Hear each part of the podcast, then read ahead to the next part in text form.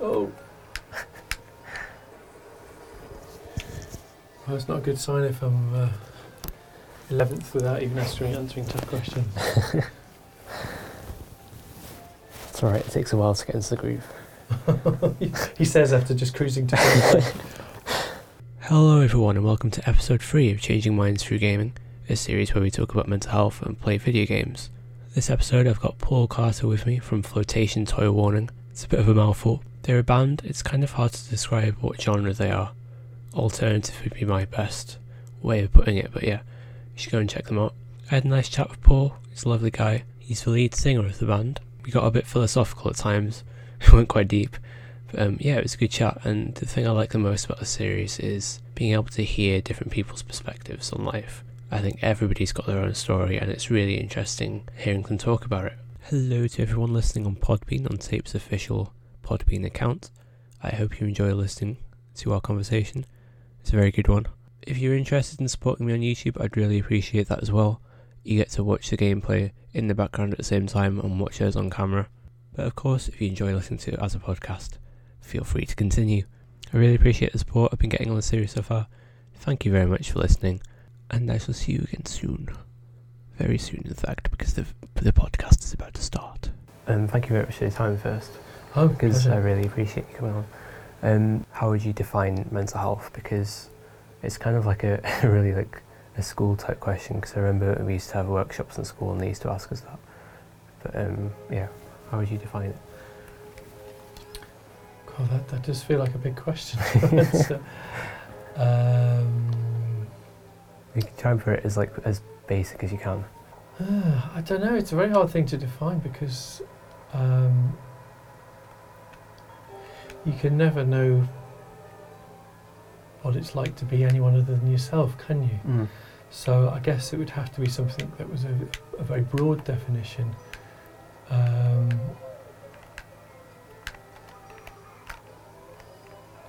I guess it must be something to do with your ability to function. Um, within your personal life and within the world, uh, or how you do that. Um, as in, if you are having mental health issues, then your ability to function within the world and within your own personal life would be hitting some problems, I guess. And good mental health would be uh, the opposite of that of functioning well and um, so I'm distracted. I was first there for a moment. Do you see that? Only for a moment. Um, yeah, the opposite of that would. Oh, I've lost my train of thought now. So it is quite difficult to drive a car and uh, talk about these things at the same time. Yes, yeah, I think I'd be find, might, might find it easier to define good mental health or bad Yeah. bad mental health, if you want. Bad's probably not the right good word. Uh, problematic mental health Yeah. and mental health issues. Um, Because um, in the school they used to tell us. Um, oops, sorry, that was you, isn't it? it's all right. Against me. All- All's fair in love and war.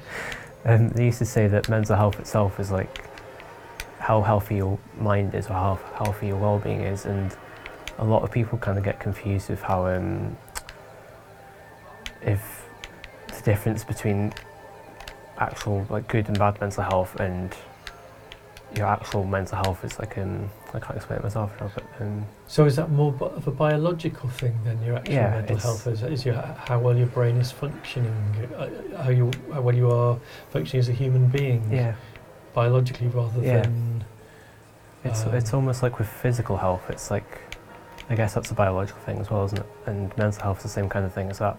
And I don't think some people maybe see that so much. They just they don't see that your mind is something you need to look after. If that makes sense.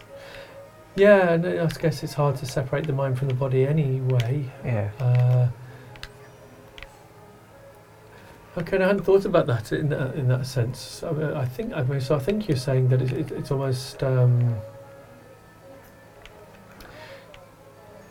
so mental health in, in reference to not necessarily something to do with your personality or who you are, but just how how well, in terms of being a human being, your brain's functioning and coping what's with what's presented to it, Yeah.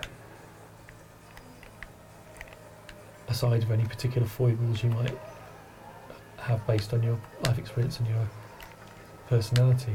Mm. So yeah, I, I, guess I, I didn't differentiate between the two, did I? In my definition, I was uh, sort of intertwining the two. So what did, did, they, did they expand on that more at- when they gave that definition at school? Um, not too. I mean, I think they did. I can't remember properly, but um, it's just. I think they're just mainly trying to get that idea across because um, if somebody mentions mental health to maybe a young person, they might immediately think that, um, straight to the bad side of it rather than the good side of it. Oh, I see what you mean. Yeah. So if somebody mentions mental health in like, like a normal conversation. So like you wouldn't say physical health and immediately think Yeah. there's, there's a problem. yeah, you immediately think, think- you've broken your leg or something. It's that's it's about the body rather than Yeah. so you're saying it's about the mind rather than about. Okay. I think it is. It's interesting though, like um, how different people see mental health in different ways. So there's different ways of looking at it almost, and different people come up with their own like ideas around it. Are, are you to, to get into some very big questions here? Is, is, this, is, is this from a philosophical point of view as well as a, a scientific point of view, or, or you just t- talk anecdotally Um, about people that, that have been in your life, what they've said? Or um, I guess a little bit of people in my life, and a little bit philos- philosophically as well. It's a nice one too. yes, I went up from eleventh to second. That's good. I'm, I'm good most going. improved player. so, uh, do you have examples you're thinking of? Presumably, when you say that, or, or you're just saying in general, it's something that's very perceived very differently by different people and different schools of thought. I think I'm giving you a gift. Okay, that's very kind There of you Don't think I had a choice. yeah, it's me or me. I guess it's just it struck me so far like talking to different people about mental health and they all have different ideas around it and um, maybe my way of thinking about it is different to other people's and your way of thinking about it is different to mine and everybody else's. I like that. Yeah, well, again, it's. I, I, mean, uh, I've heard the saying we have more in common. Someone clever and famous once said that we have more in common than we have as differences as people. But um, equally, you, um, especially when you step outside of your own little bubble of people in your own little world, it's uh, sometimes surprising to see how differently other people might perceive the world compared to your own Mm. version. And it's easy to presume people see the world the same way when they don't necessarily. Um,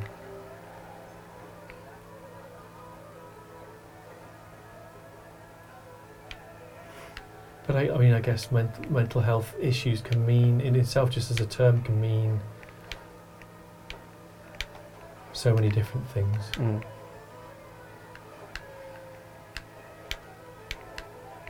How often do you reckon people in your life have conversations around mental health? In general? Um,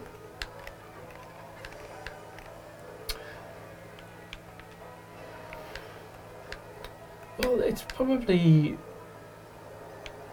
on the agenda more than I imagine it is with some people because most of my friends, my closest friends, uh, are people I met through being a support worker, uh, predominantly with learning disabilities, but in general as a support worker. So, not surprisingly, they are sort of. Oh, yeah, I was doing so well then I crashed into that sign. Uh, are people who are perhaps more. I don't know, more maybe more aware or, or more willing to talk about feelings and emotions and how they're doing. Um, and also probably in the, you know in a, in a good relationship and, and we I guess are able to talk about those things um, and you know my day job working for a learning disability rights charity again it's it's about understanding people is is is the sort of the crux of the job Yeah. so I guess those things are something that is part of the sort of vocabulary or the currency of what we what we do and what we're interested in. Mm. Um, that said, and I'm not sure I'm that good at always talking about my own mental health issues when they crop up Mm. with people that I know. Uh, it's probably not. A, it might be a thing that's true of other people who are sort of, in a very broad sense, working in the field of mental health, in, as in it's something on their radar and something they're aware of, Yeah. and doesn't necessarily mean that they are going to be good at seeking support when they need it Mm. or recognizing that they're in a place where they're perhaps not in good mental health Yeah. for, for whatever reason. I guess it's the difference between um, reflecting on your own mental health and looking at other people's almost. Yeah, and maybe about allowing yourself to. Uh, I think indulge is the wrong word because it suggests it's wrong. Maybe if it's an indulgence, but allowing allowing yourself the space to um, consider your own mental health or value it. Often, the sort of person who works in care is often the sort of person who goes, "Yeah, yeah, I'm fine, but how are you feeling?" Yeah. and that's part of the default setting for it in, Yeah. in a way. So perhaps it almost lends towards being slightly neglectful of your own mental well-being, Mm. or, or not feeling that it's of no, enough worth. I think I think that's a, a, a I think that is a big issue. It has been an issue for me. Uh, how unwell have you got to get before you feel it's Yeah. okay to suggest that other people should use their time and their energy on you or your mental health? Yeah. And I think as an older person now, I'm,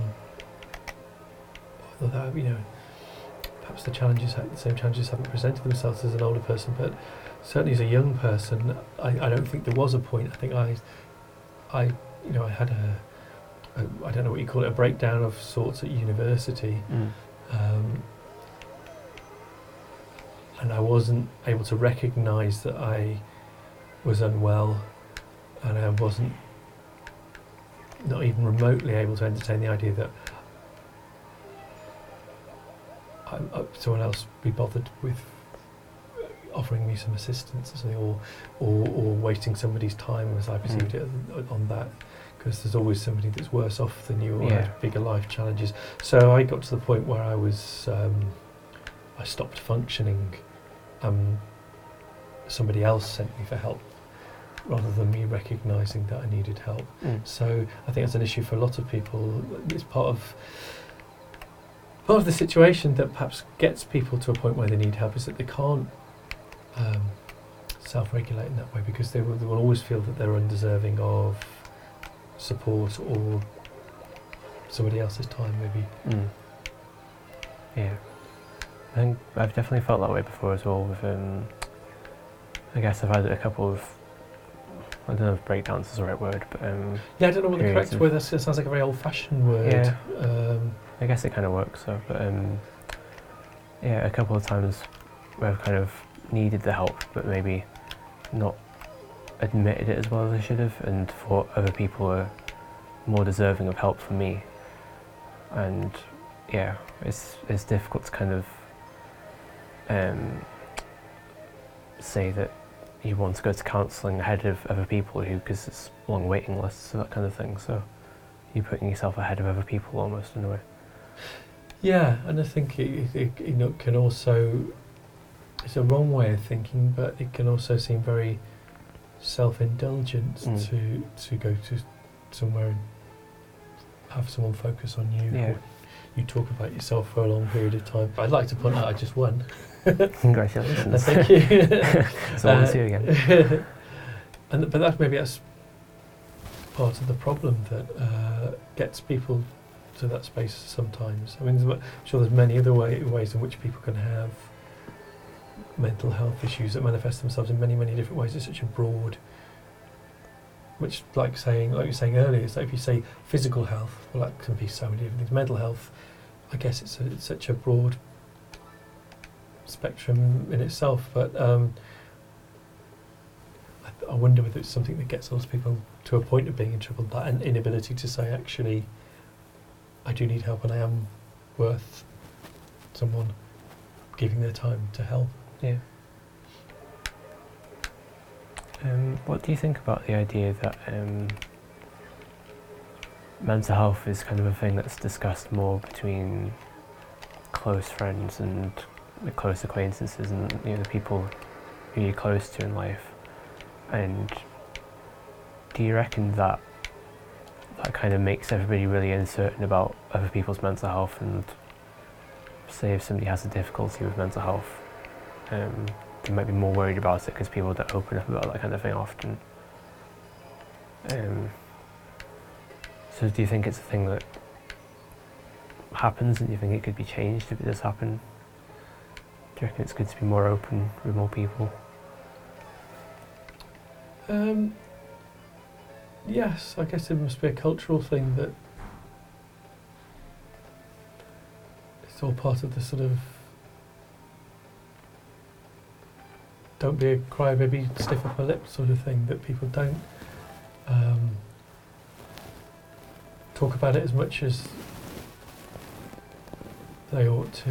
Um, you know, if you've got a sore leg or something, or problem, I don't know, problem with your bowels or something, or you know, there's a, if there's a physical medical problem, people seem very at ease with. Um, just because it's like a list of facts, I'll tell you this has happened, that's a problem, and it's difficult, and so on. Um, probably in a way that they wouldn't. I think it's part of the human condition that even if you know, I see how. Again, I, I don't know how you define these things because I sometimes wonder about how well do other people know people that they know well? Uh, what defines being a friend? Uh, do I know my friends w- as well or less well than other people know their friends? Do, do I engage in friendship to a level that other people do, or Yeah. am I very? I suspect I'm quite self-contained in terms of I don't. Uh, open up and share in the same way as some people do, but I don't really know because I can only ever be me. But whatever, wherever you are on that spectrum of how much you share with friends and help each other,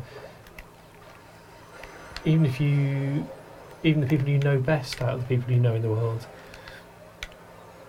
you can only know them so much because human beings are so multifaceted and complex, and the games we play to sort of weave the fabric that enables us to be around each other in social and work and everyday situations is so, so complex, and that that you can know somebody for a very long time. Uh, and I think it's quite conceivable. You could know someone for 20, 30 years and spend a lot of time with them in, in sometimes challenging situations and so on and so forth, but still only really have a sense of them, them which is really just a snapshot or a photograph rather than a sense of anything deeper than that. Uh, so even with really good friends, I think it's quite possible that you wouldn't necessarily know what's going on, how their mental health is at a given time. Uh, and it's, I suppose it's also a fact that you know life is being a human being is is a is a big ask, Mm. and uh, it's a tough thing. So dealing with your own mental health and whatever life throws at you, whatever challenges, and if you have others that you care for, whether that be children or family members that need care or, or help or support, dealing with all those things, uh, and also being able to be there for friends if they are going through a difficult time with their mental health. It's it's a lot to contend with, isn't it? So, um, and yes, I do think it's a good thing if you can, as friends, be able to look out for each other's mental health. But um, I'm also aware there's situations where something more than that is needed. Uh, I had a situation a couple of years ago with someone who I didn't really know that well, but was part of an extended family, and they were really not doing well. But uh, I think I always naively, I always imagined that if they were in such a situation, that I would be able to offer them some sort of support or help. But I to, to- as a caveat, I was at the time this happened. I was quite ill myself at the same time with a physical condition, which didn't help either. But um, the reality of it was I couldn't really offer them anything at all. Partly because I didn't have the resource within me to offer it because I was ill, but also because I, I sort of realised that, that the way they worked and the way they saw the world was completely different from how I saw it, and uh, there was no way that I could fathom to make a connection. That's partly an age difference thing, but it's also partly a mindset thing, I Mm. suppose, and, and also that I didn't know really know that person as a well person. So how could I then make sense of them as a person who was quite ill at the time with, with poor mental health? Um, and I was also aware that I didn't really know,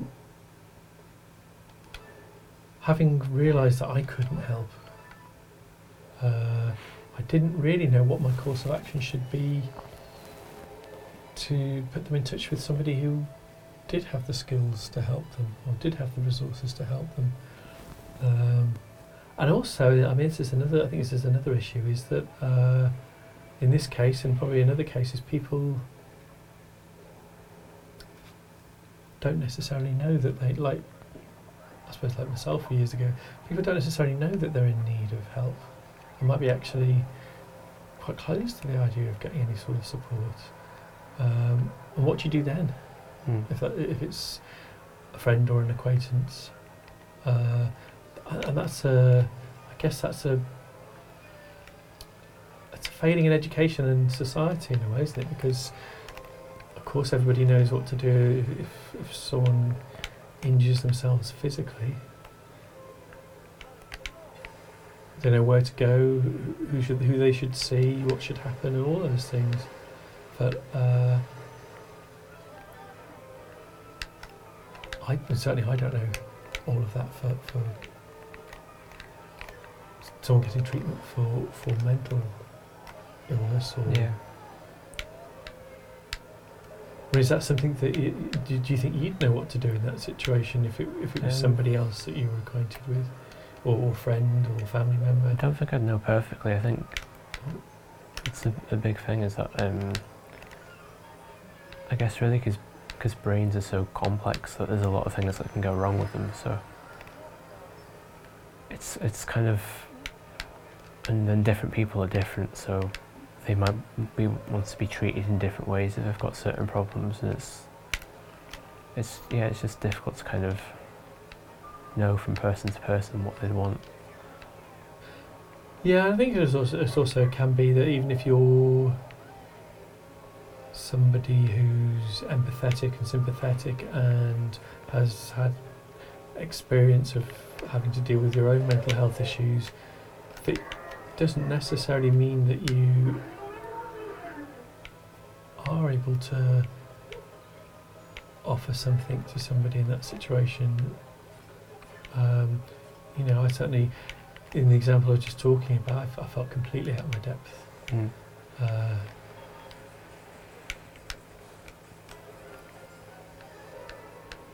which is a little bit scary anyway, because if they, I mean, or, you know, my only thought was that I, I knew that Bridennaeth uh, is the local mental health hospital, but maybe I could take them there, but that Mm. really, on reflection, though, I, I ought to know, and everyone ought to know a pathway of some sort Yeah. where to go first and how to take it beyond that if, if the first point of contact doesn't resolve anything for the person and, and Mm. also um, what course of action to take if that person is is not receptive to the idea of getting help but clearly needs help Mm. Yeah. I was just going to say as well that um, do you think that whole unknown aspect of it kind of scares people almost? yeah yeah And maybe that, that counts towards the stigma around mental health because it's quite a scary thing because if, um, if something goes wrong with your mental health, it's not always obvious to the people around you, but it's still there. And it's, it's quite scary almost. Yes, yes, it's um, it's not as tangible, is it? As Mm, uh, yeah. we all know all the different parts of the body are called, and we all know the the main um, names of the ailments that might affect those things. But uh, like you say, someone can ap- appear to be functioning entirely. I can't use the word normally, as as they would normally present themselves, but actually be seriously unwell within themselves. Mm.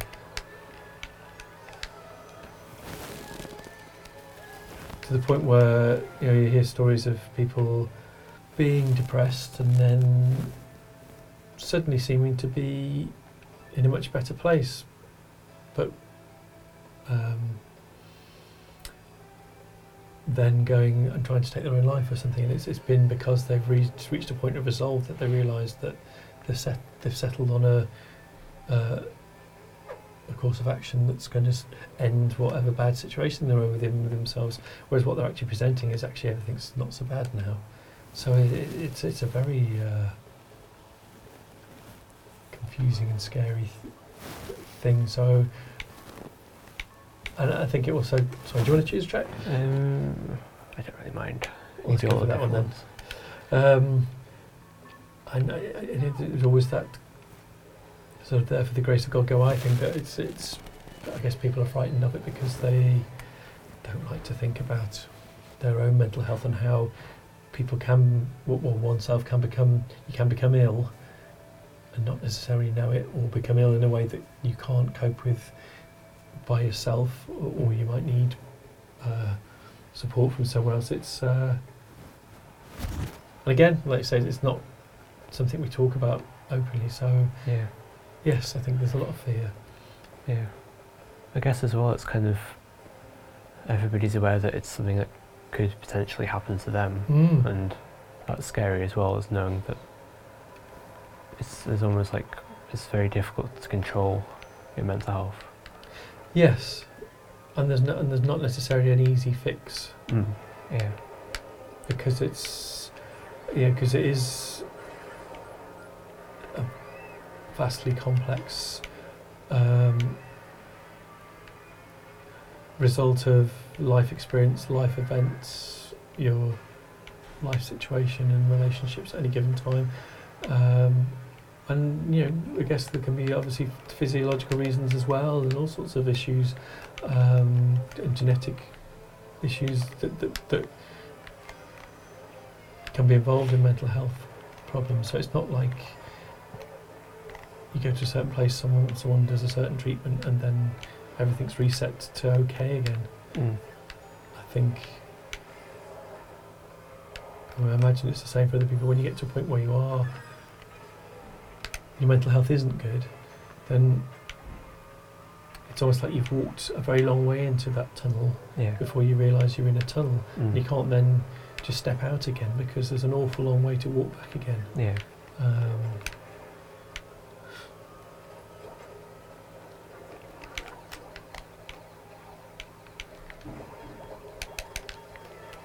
and it, it's uh, because human beings are so complicated. I do. It's, it's, I think it's a it's an idea that I've thought a lot about. Is that I don't think we are always the same person.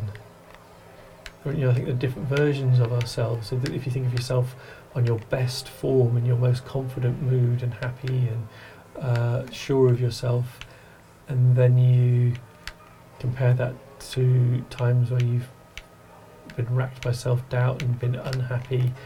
Uh, these things can often be part of a long arc, um, and it can connect to things like your physical health as well. Uh, but it's a multifaceted issue how you get to be where you are any given moment and um, but if you could introduce yourself on your best form to yourself in your least able your, your worst form if you like Mm. mentally it might seem like two completely different people and yet you Yeah. are in essence the same person Yeah.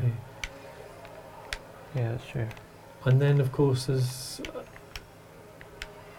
what version of yourself you present to the different people in different situations and different people in your life uh, can vary massively as well, can't it? Mm.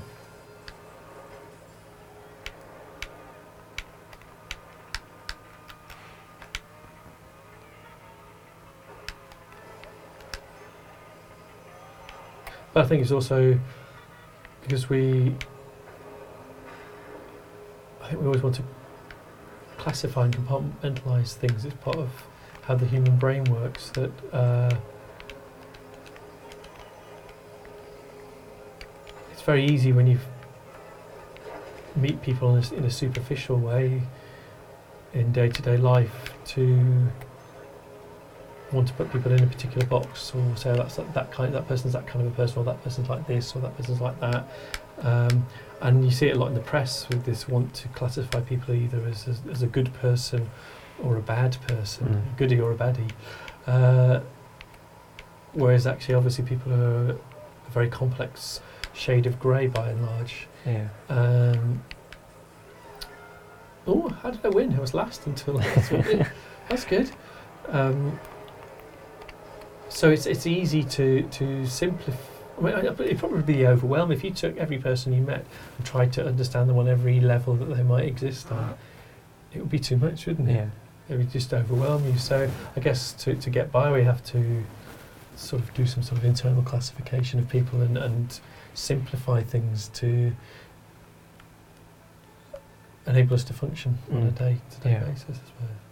That's true. It's a good way of looking at it, actually. You keeping count? You lost count already? I don't- I don't know. You're very competitive, and I, I guess because we've been talking, I've lost track. But normally, say, well, actually, I've had and you've had, uh, but I, I, at least two, wasn't it? I reckon that might be a third. No, Yeah. well, yeah, I'll go with that. Always definitely, look back after. definitely three. Do you think that um, there's obviously um, you write songs and the people here at Tape are quite creative as well. Do you reckon creative people are more open to talking about that kind of thing because maybe they've they're more in tune with their mental health? I don't know. I don't know because, uh, you know, my inclination would be to say yes, but then I just got a mental image of Noel Gallagher, not Noel Gallagher, Liam Gallagher, and I thought, well, I guess then he's a fa- famous creative person, isn't he? But I can't. I might be wrong. Maybe he's. I'm, I'm, I've categorised him like I was just talking about. Maybe he's far more compli- complicated person than he likes to present to the world. But Yeah. uh, what I'm trying to say is, there are, I think, are people who do creative things that aren't necessarily touchy feely, if you music in an emotional way. Yeah. Uh, so I don't know. I mean, for me, it, yes, i as in it's.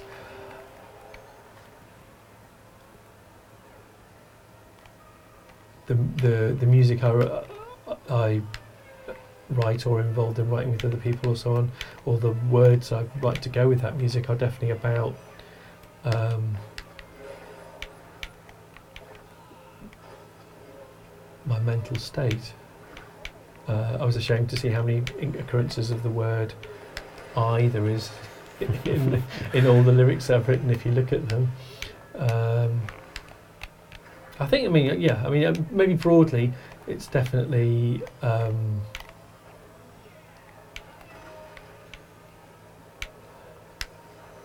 for people doing creative things, it's it's in some way they're asking a question about either how how they feel or how other people feel or how they work or how other people work. So there's something in that, I think. Why did I just jump from 12th to first then? Don't know. I've, I've, I've wasted it again. I'm down to third already, but Do you teleport? well, it seems so. But I, I don't know. See, again, you, um, I think it's because of this need to categorise or what that, that we have. Uh, I think maybe a broad truth in that because you, by doing creative things, you're thinking about the universe and your place in it, or um, how you're feeling, or because you've got to. If you write something or make something, presumably it's about something to do with being a human. But I think there's a danger. I mean, you know, equally there are people who are not creative at all who are very good at those. Yeah. You know, or more aware than perhaps the average person is around mental health issues. So. Um, I think there's a danger of underselling people who don't do creative things in terms of that. Uh, and I've certainly met some creative people who are, although they might be dealing with their feelings, it doesn't necessarily mean they have uh, a great self awareness or a great awareness of what's good for them. Uh, sometimes being creative is involved, uh, it can be connected to a lot of self destructive behaviour, I suppose. Mm. I don't know if that quite answers your question. Yeah. Uh, I guess broadly I'm saying maybe, but it's probably more complicated than that, which I don't know if that's a cop out. No, I think you're right though. I think um, I guess really you can kind of compare like mental health to physical health again, and we categorize physical health really easily. And you know, like if somebody's broken a bone, you can categorize if it's broken or not very easily. But when it comes to like the mental health side of things, you can you, there's a lot more of like a grey area and a lot more of like an in between where it comes back to what we were saying earlier again, where maybe you're not quite depressed yet or something, but you're kind of you're heading that way. Yeah. So yeah, it's a lot harder to kind of understand. Yeah, I guess I guess that's something that. Um, see, after you told me about all my wins, I'm down to tenth now. um, I guess if you know someone quite well, um, then potentially you might be more likely to pick up on those warning signs that somebody's not in such a good place, whatever they may be, and however they manifest themselves. Because again, I guess that's something that would be would present very differently for each in, each person. Mm. Um, have we done done Germany yet? I think yeah. I think you would have to know someone very well, wouldn't you, to, to be able to perhaps pick up on subtle differences in someone, how they're presenting themselves to the world, the world, and other people. That's uh, a warning sign. Because it can, it can be so many different things. Um, well, I suppose the obvious things are things like pe- people being more withdrawn, but it can be a lot more subtle than that. It can be down to people just having, you know, if you know someone very well, maybe just even just down to different facial expressions and uh, little tics and um, habits changing and stuff that Mm. I guess that's an interesting question for for yourself or for oneself. Is I'm trying to think now. If someone knew me really well, what would be the signs that I was going to a not so good place that they might pick up on? Mm. I'm, I'm not sure. And again, maybe that'd be different for every person. Yeah. And how, depending on how they knew you and what context they knew you. Yeah. And then other people would just be oblivious to all that because they would, you know, w- even if they were receptive to those sort of things, they wouldn't necessarily know you well enough. Yeah. Or you might not choose to show that side of yourself that would reveal warning signs to, to that particular person, I suppose. Yeah. Exactly. Would you think there are, are other people that would pick up on signs if you uh, were not necessarily about to be ill, but in, in territory where you kind of might need, uh, might be more vulnerable, I suppose. Mm. It's it is hard to say, really, isn't it? Um, I mean, I've got friends who've noticed if I've been like a lower mood than usual, and I haven't really done anything to tell them so much, so they must be reading some kind of sign from me. Mm. But yeah, I'm not really sure what that would be. It's an odd one, though, isn't it? Because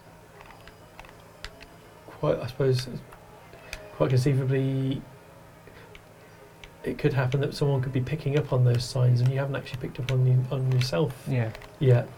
Uh, it's almost like somebody knows your brain better than you do.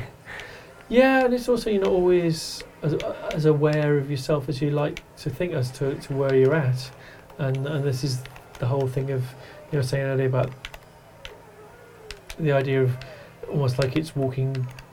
You you've walked quite far into the tunnel before you realise you're not in a good place. Well, um, part of that is is, is going down a certain taking a certain in, a healthier path or, or getting to a, a less well place without even noticing, isn't it? And that's that's why quite often walking away from that place to a better place or getting yourself to better mental health takes time quite often Mm. Because because it's taking you time to get to the point where things aren't functioning as healthily as they can do.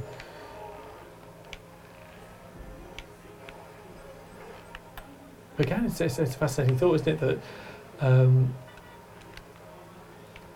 obviously some people will have far more mental health issues to deal with than others Yeah. for various reasons. So, um,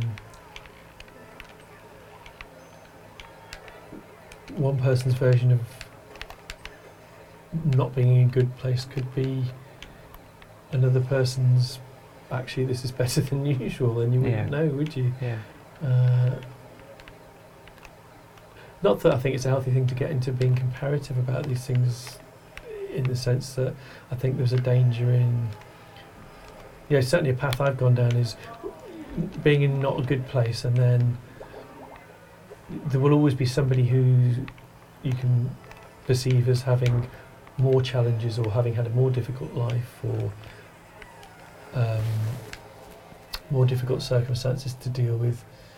But it's, it's actually of no relevance to your situation in reality. I think either you're functioning and in a good place or you're not. And you can't do it on a point system of has my. I think that's a dangerous. If you think, well, my life hasn't been difficult enough to to merit me having mental health issues, it's another way of not taking them yourself seriously enough at a time when you really perhaps need some support from somebody, whether that be a friend or professional or so on. Mm. But you'll always find somebody who's had a more difficult life or has a more difficult situation. So you will always be able to disqualify yourself from needing any support, no matter how ill you get, Yeah. if you want to. So are you interviewing me, me, or am I allowed to ask you questions, or is that? Uh, You can go ahead and ask me yeah, questions. yeah, okay.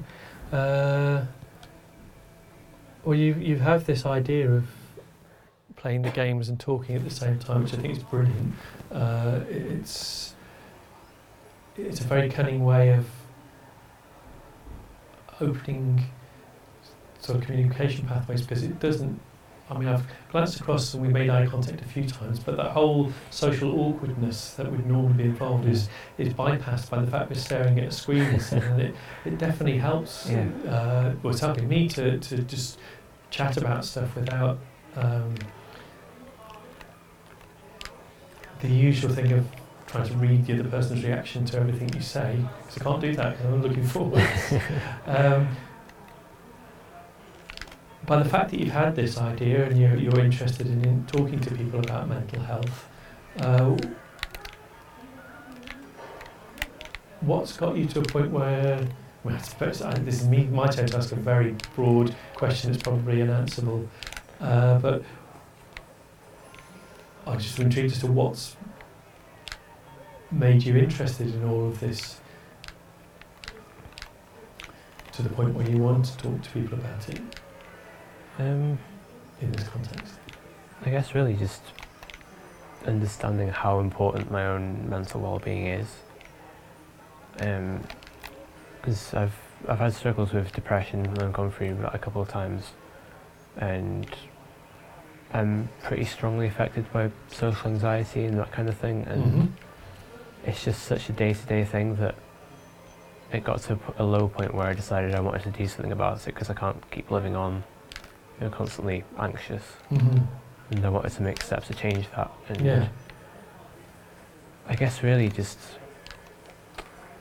the idea of YouTube videos, anyways. that I watch a lot of YouTube videos, and I think the people who make YouTube videos and talk about this kind of thing, uh, it's really helpful to hear their ideas around it and understand that it's it's a pretty common thing, like having even if it's just small problems with your mental health and you know everybody everybody thinks about that kind of thing and has these deep thoughts about mental health and just hearing hearing how they think about life was really it was really useful for me to kind of just yeah just guess feel like I'm not as alone as I felt at some points. But um so yeah really just I don't know. I don't think there's many people who kind of, not many people really who open up about their mental health and talk about it, and there's definitely not many people who do it and can kind of do it in a relaxed way whilst playing video games, for example. And I know, I think that's quite nice in a way, and I think it's quite nice to kind of try and spread that message while showing it's something that can be discussed a lot more relaxed and because I guess it really is quite like talking about your mental health problems to somebody for the first time can be quite a daunting thing to do, and Mm. It's comparing it to physical health again, which is my go-to thing.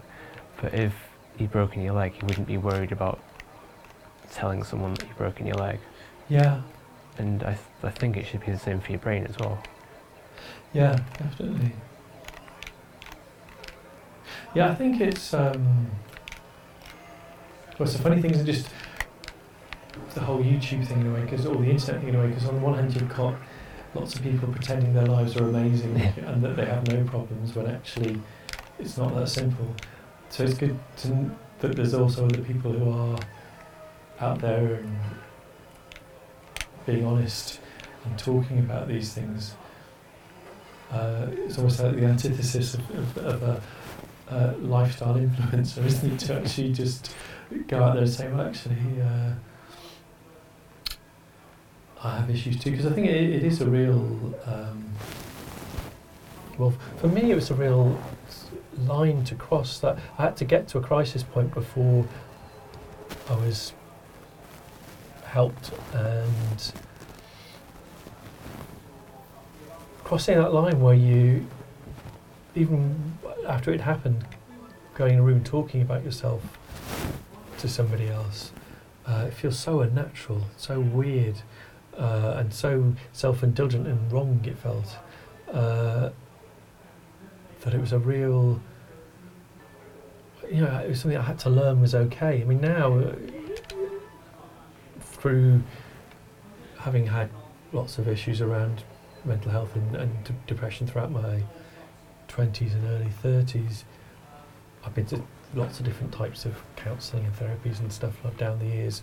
Because I guess I started to realise that well the way I looked at it was that I wanted to get the most out of my life. And if these things were stopping me from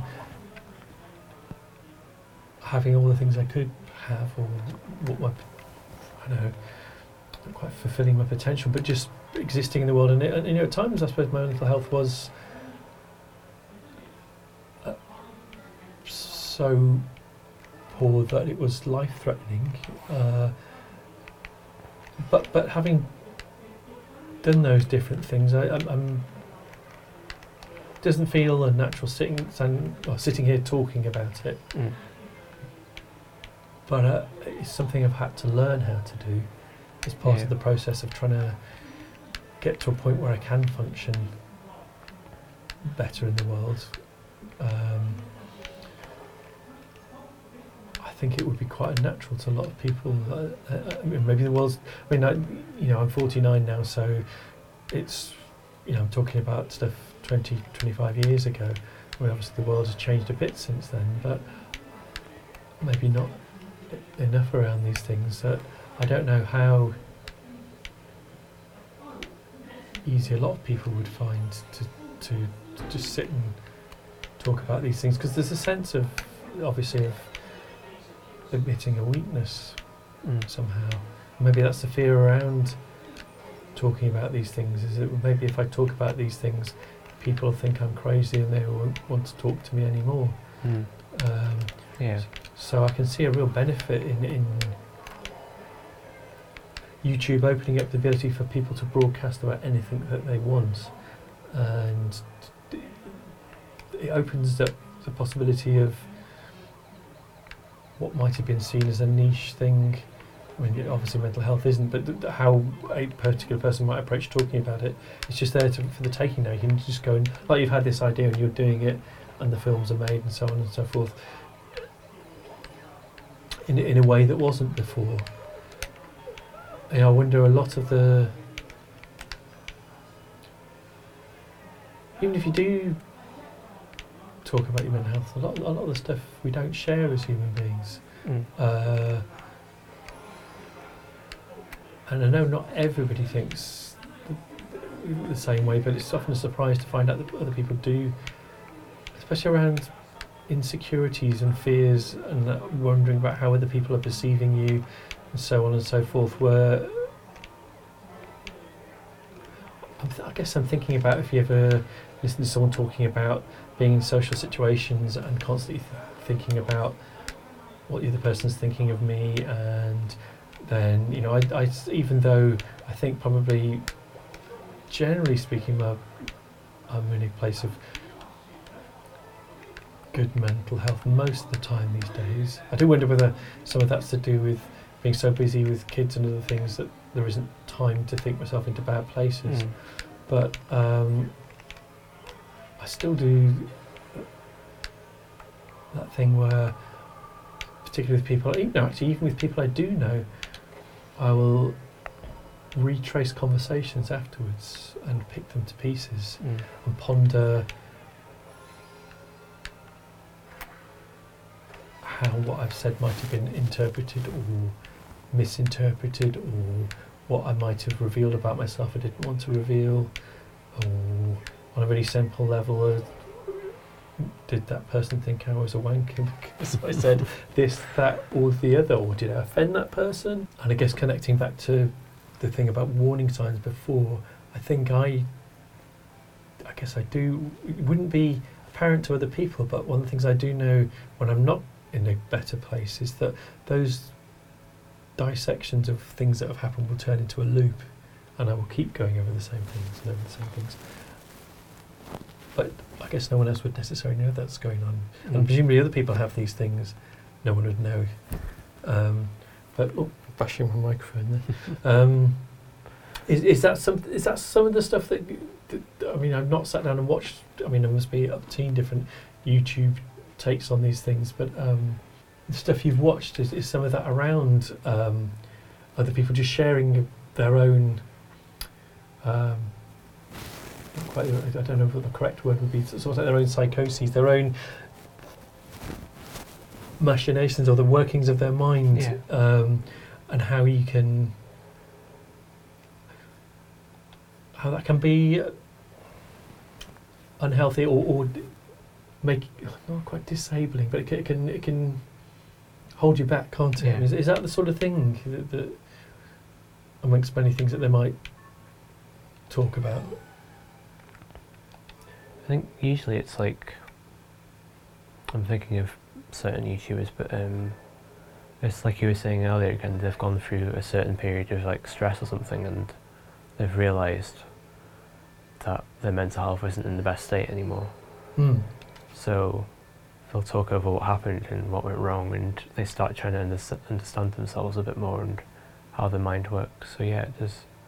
It does kind of reveal like they're in a psychosis, and just seeing how everybody's mind works is kind of interesting, in isn't it? Yeah, yeah, and um, again, this thing of only seeing snapshots of other people, um, you've no idea what internal narrative people have around any situation. Mm. And, uh, and again, this thing of being, I think, being different versions of yourself at different times. Um, that internal narrative sometimes will be a healthy one, and then other times will be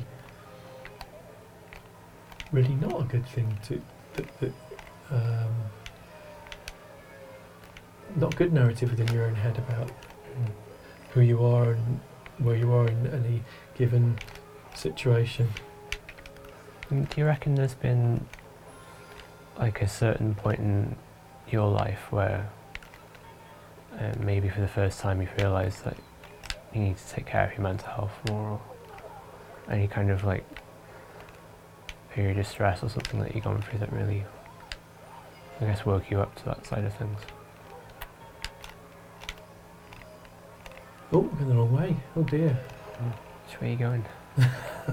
not the right way. Gotten lost. Where is this to go? Um, You keep going up. Yeah, but I think yeah, you know. I think there's a. Uh, is this the right way? Yeah, I don't think I'm gonna win this one, am I? um, yes, but I think I think you can know that, and I think you can learn that lesson or, or, or have that lesson presented to you over and over and over again. But it doesn't mean you necessarily act upon it. Mm. Yeah. Um,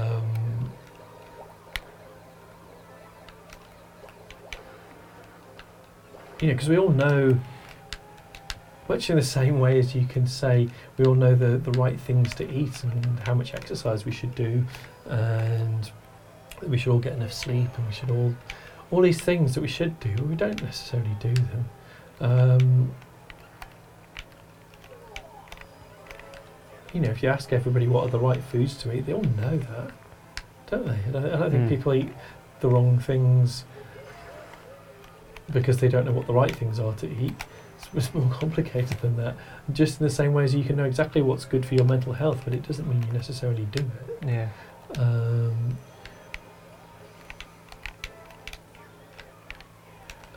you know, for, for for many years, I self-medicated with excessive alcohol consumption. Probably, you know, really quite problematically so. But and all that time, I knew that it was a stupid, well, not a stupid, I mean, not a stupid thing to do. It was a, right, a bad thing for me to do for my own mental health. Yeah.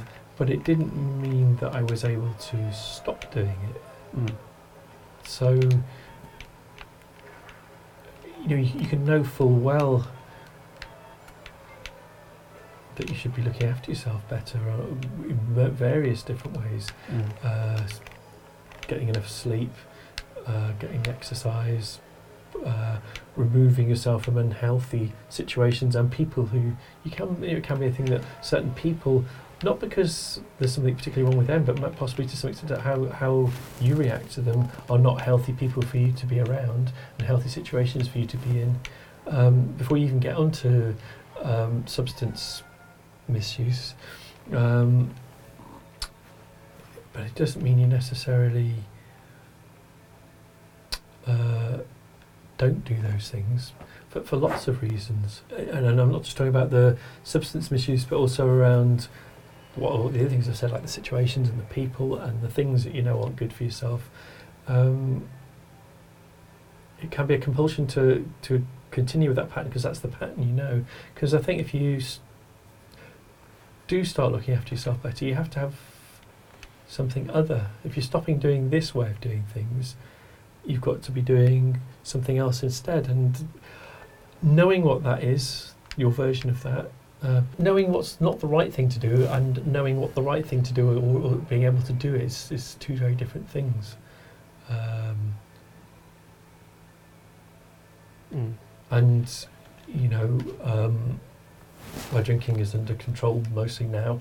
Um, I think I drink less than the recommended amount, all, pretty much all the time. Um, but it's it's taken. Uh,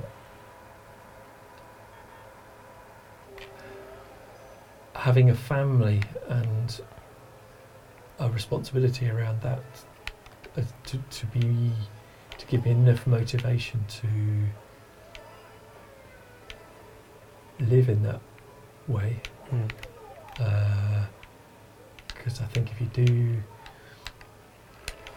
have substance issues then your default setting is to, to whatever the substance is is to consume it and consume it aggressively and Yeah. uncontrollably um, given the chance so um,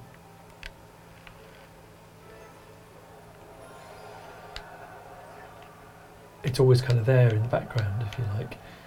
But you have to have a good, a really good, solid reason to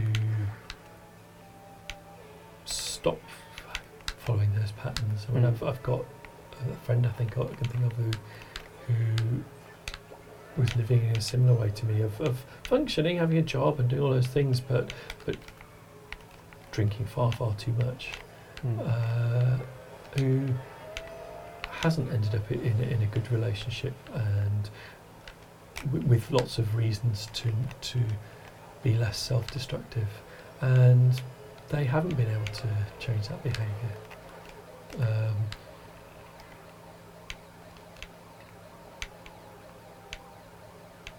Do you reckon really you've you've been able to draw a lot from experiences with that kind of thing though, and because ultimately you know yourself a lot better now than you did back then, and yeah I suppose so. It's it's, a difficult one isn't it because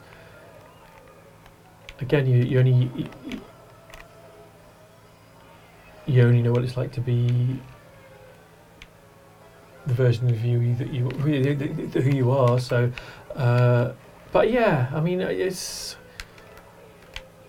I guess what I'm trying to say is that those lessons that you might, you might be uh, talking about, you know, things learning about looking after yourself better. I think I probably knew them for a mm, couple yeah, of decades before I started acting upon them, Yeah. um, or acting upon them consistently. Um, and it's also, I think, if, if you if you have mental health issues for for a number of years, I think it can erode your resilience if it takes a huge amount of effort to deal with those things and keep carrying on. I think it can become harder because you've just been through that cycle. If it, if there is a cycle to it, well, certainly I had a cycle for a, you know, probably through my twenties and early thirties, a cycle of being, I guess, I don't know uh, what the correct terminology for these things is now, but I guess people call it bipolar, uh, but manically high uh, and thinking almost a sense of being able to do anything, and then that then goes to a stage where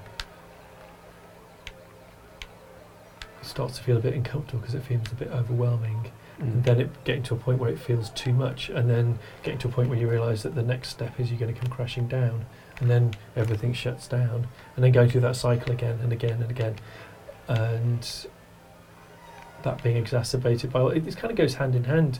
You know, when you're in those cycles, you don't look after yourself, you don't get enough sleep, you do quite probably do too much of whatever substances you get involved in, and and it just makes the loop go out further and further. But the two kind can be kind of in, inseparable.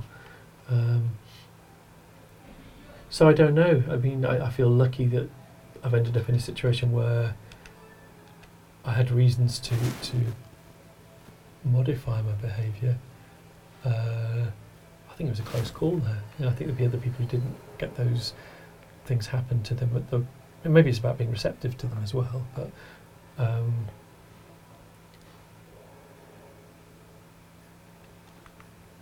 that that you know, I could conceivably still be living those patterns and, and be further away in some ways from from changing because I guess the f- the longer you live a certain way or then it becomes it becomes harder and harder with every passing day to change that to uh, a better way. I, I, I'd wonder whether a lot of people with mental health issues know exactly what it is that they shouldn't be doing or should be doing, but uh, maybe aren't able to do it. Mm. Yeah. I guess that's the thing that's kind of in human nature, that idea of just wanting to be someone or something and not quite being able to for one reason or another. Hmm. Yeah. I, I, um, do you, do you think that the is, is there is the person that you want to be far removed from the person you perceive yourself to be? Oh, I just fell into the sea. I just fell into the sea. um, I think I've become a lot closer to the person who I wanted to be more recently. Just by, I mean, most of it was just down to confidence, really, and just trying to become more confident. And but I don't know. You kind of have to accept reality a bit as well, don't you? And kind of say, this is more who I am, and just kind of adapt, adapt who you want to be to make it more suitable to you, almost. Yeah, I think it's tricky territory because I think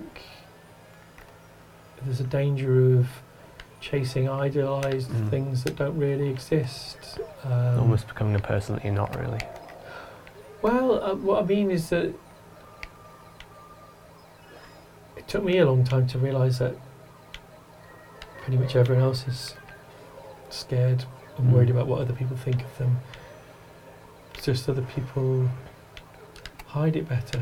Mm. You know, through, certainly through school, I always used to think that other people must know stuff that I don't know, and that's why they're much more confident.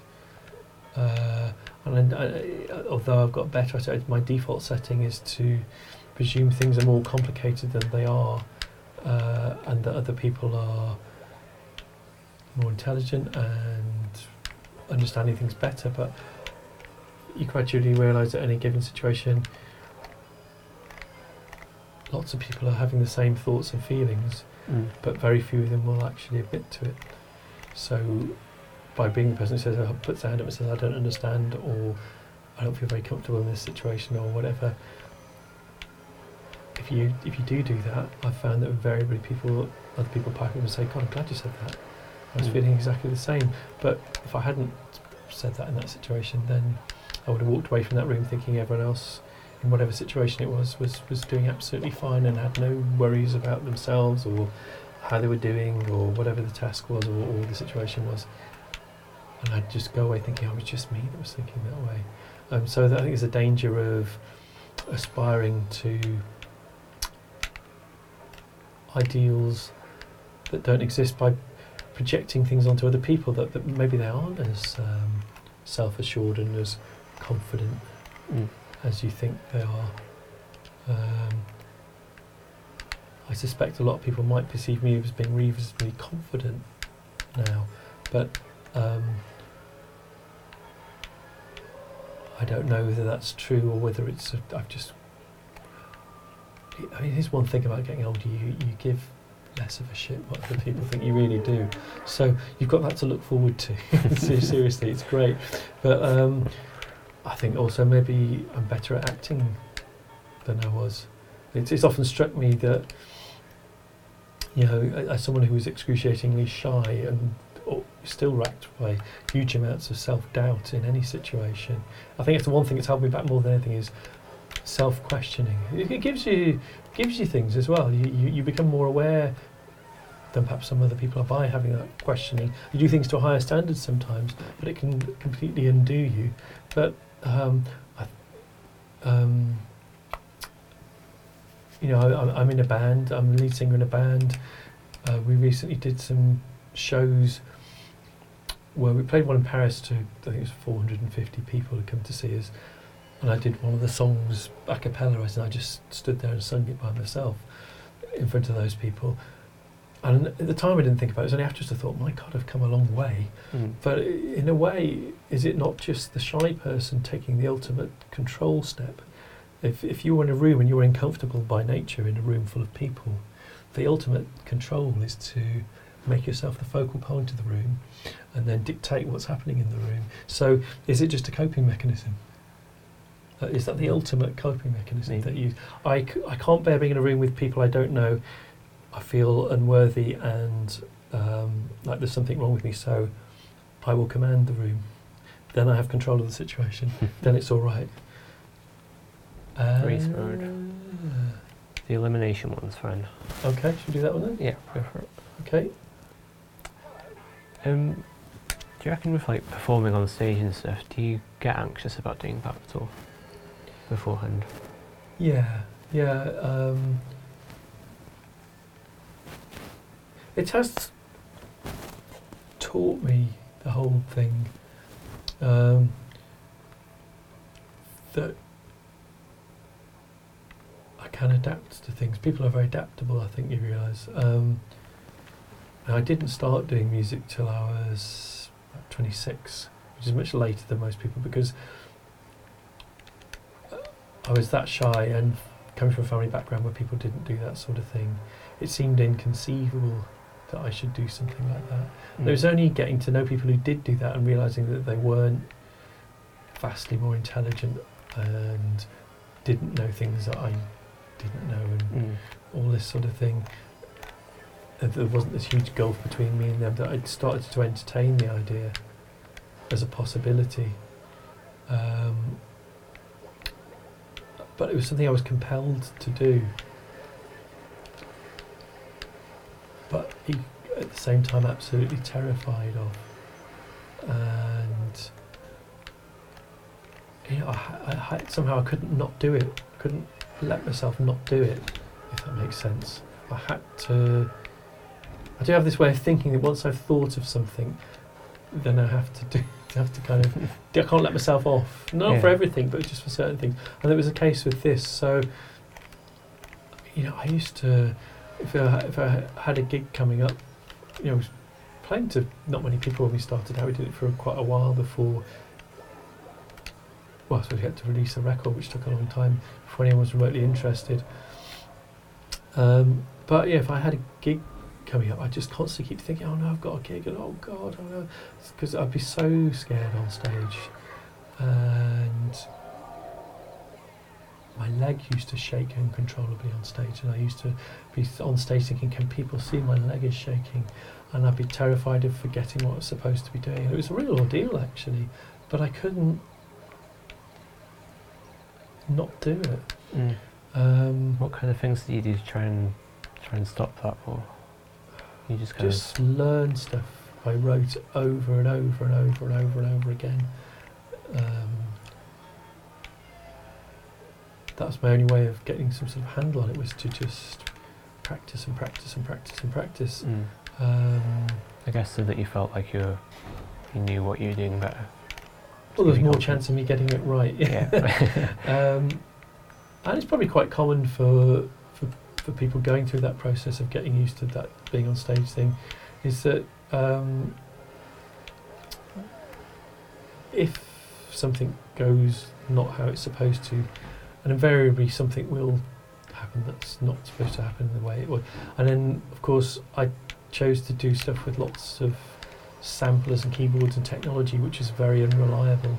So again, you know, endlessly things would go wrong with that that would, would happen that weren't supposed to happen, or wouldn't happen that were supposed to happen, so on and so forth. So it was it was quite a fragile thing in a way for things to go. The likelihood of things going completely right. Whereas if you guitar, bass, and drums, you might break a string, but essentially probably things are going to go roughly as you expect.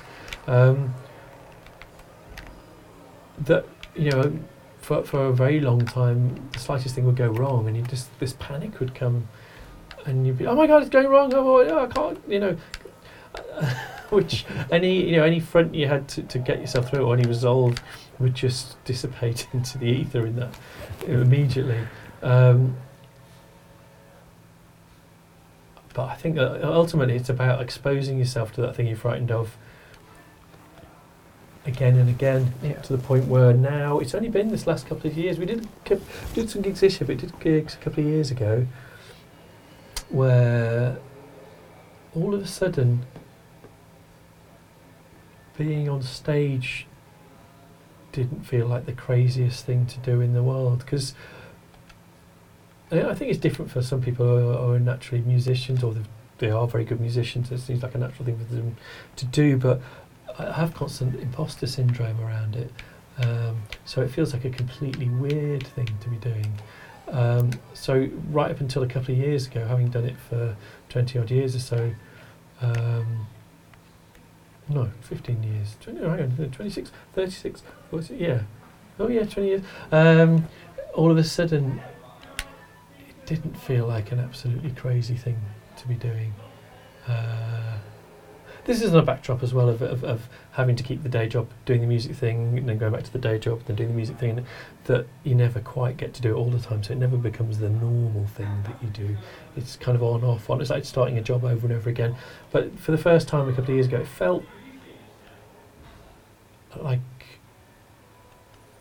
uh, a natural thing to be doing. It felt like being on stage was a place where we belonged, and then also an acceptance that, of course, things will go wrong. Even Mm. now, after all these years, things will go wrong. Things will happen that are unexpected. But all of a sudden, having this sense that, you know what, it's all right if it goes a bit wrong. I'll cope. It'll be fine. And you know, even on the like, the you know, recently played Paris, like I said, and it's one of the best shows we've we've done. I think there were still technical problems, but I just laughed them off. I made it part of the show. I had to say some of the things that were supposed to come off be triggered by a sample because it, it suddenly didn't work. I make a joke about it, and it probably added to. I, I wonder whether people actually enjoyed that. It just made it a Yeah. more unusual show, and it, it was absolutely a sense that whatever happened, I would be all right in that situation. You know, if the whole gig came to a grinding halt, we couldn't carry on for whatever reason, it would still be all right. So that's what's different, and I don't know whether that how much that's to do with experience, how much that's to do with getting a bit older, how much that's to do with not making things bigger than they are. Yeah. Uh, I don't know. I think it's probably a bit of everything, really, isn't it? And Mm. I guess that's a big part of confidence is knowing that things will go wrong and how to deal with them afterwards. And Yeah. Yeah, and and I think that comes with in, in general in life can come with the experience. Not that you can't have situations where the unexpected or difficult things crop up in your life and those abilities desert you temporarily, or but but I think uh, broadly, perhaps with experience of life in general, maybe because you experience more things and you realise that it's not the end of the world. You know, unless someone's died or is very seriously ill or terminally ill, uh, you, you know, it's easy to get wrapped up in knots about the day-to-day stuff. Um, perhaps the fact you've lived through a certain amount of stuff, you start to realise that. And you still probably have to sometimes take yourself aside and give yourself a good talking to and say, Mm. actually, come on, this isn't the end of the world. Uh, that you perhaps you do have a, bit, a, a greater tolerance to, the, to these things. I don't know. Mm. Got one more question then. Yeah. It's a short answer question. Okay. so, um, are you confident that going forward that the whole stigma around mental health and the kind of general situation around it will improve? Do you reckon society's going in the right direction overall? Yeah, I have to believe that. Um, it's interesting times we live in at the moment, isn't it? Where you even have people in positions of power in the Western world who are actively acting against a society having a better understanding and a tolerance of difference and people being other than how you are. Um, which is worrying, but I have to believe that the human race overall is pushing inexorably in a, the direction of more awareness. Mm. Um, I worry that if you studied his- history seriously, you might find that there's more like peaks and troughs rather than a steady line Mm. in one particular direction. But um, you know, away from what's going on in the popular media and politics and stuff, I, I, I think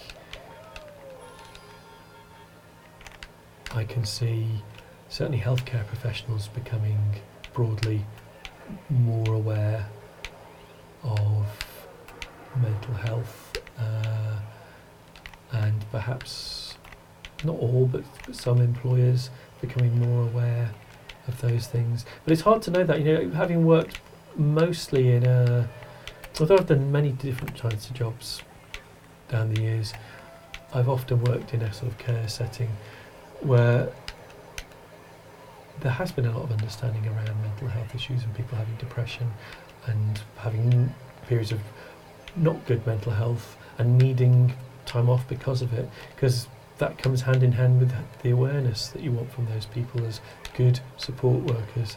Uh, I don't know you know I used to many years ago I used to work in offices and stuff then I changed a lot. But uh, as to how people are with mental health in those settings, I don't know. But uh, I, I certainly think within the care setting, there's more awareness. Mm. But you can only comment on the, the tiny bit of the world that you have experience of, Yeah. and you realise sometimes when you step outside of that little space that actually there's a so much more of it than than you know about. So I Mm. don't know, but yeah, I, I- I have to believe that. Yeah. I guess that's not the same thing as it being true, is it? No. But yeah. We can hope and try and believe, and hopefully everybody else will too. I think the fact that it's, I think it's it's it's um, it's talked about now. Yeah. It's on the agenda, if you like. It's got a long way to go, but it's on the Mm. agenda. I don't think it was even on the agenda for a long time. It was the great unspoken. Mm. Yeah. When you think back to the days when people would be locked in hospitals, miles from home, like it was kept. It's like a dir- dirty, terrible secret rather than Mm. something that should be addressed and people should be aware of.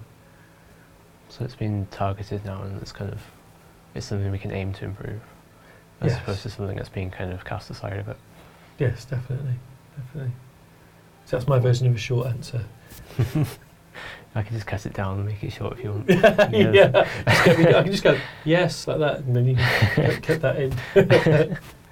All right. Thank you very much for coming on. Well, well, thank you, mate. I've really enjoyed it, and uh, I hope um, you can edit it down to something useful.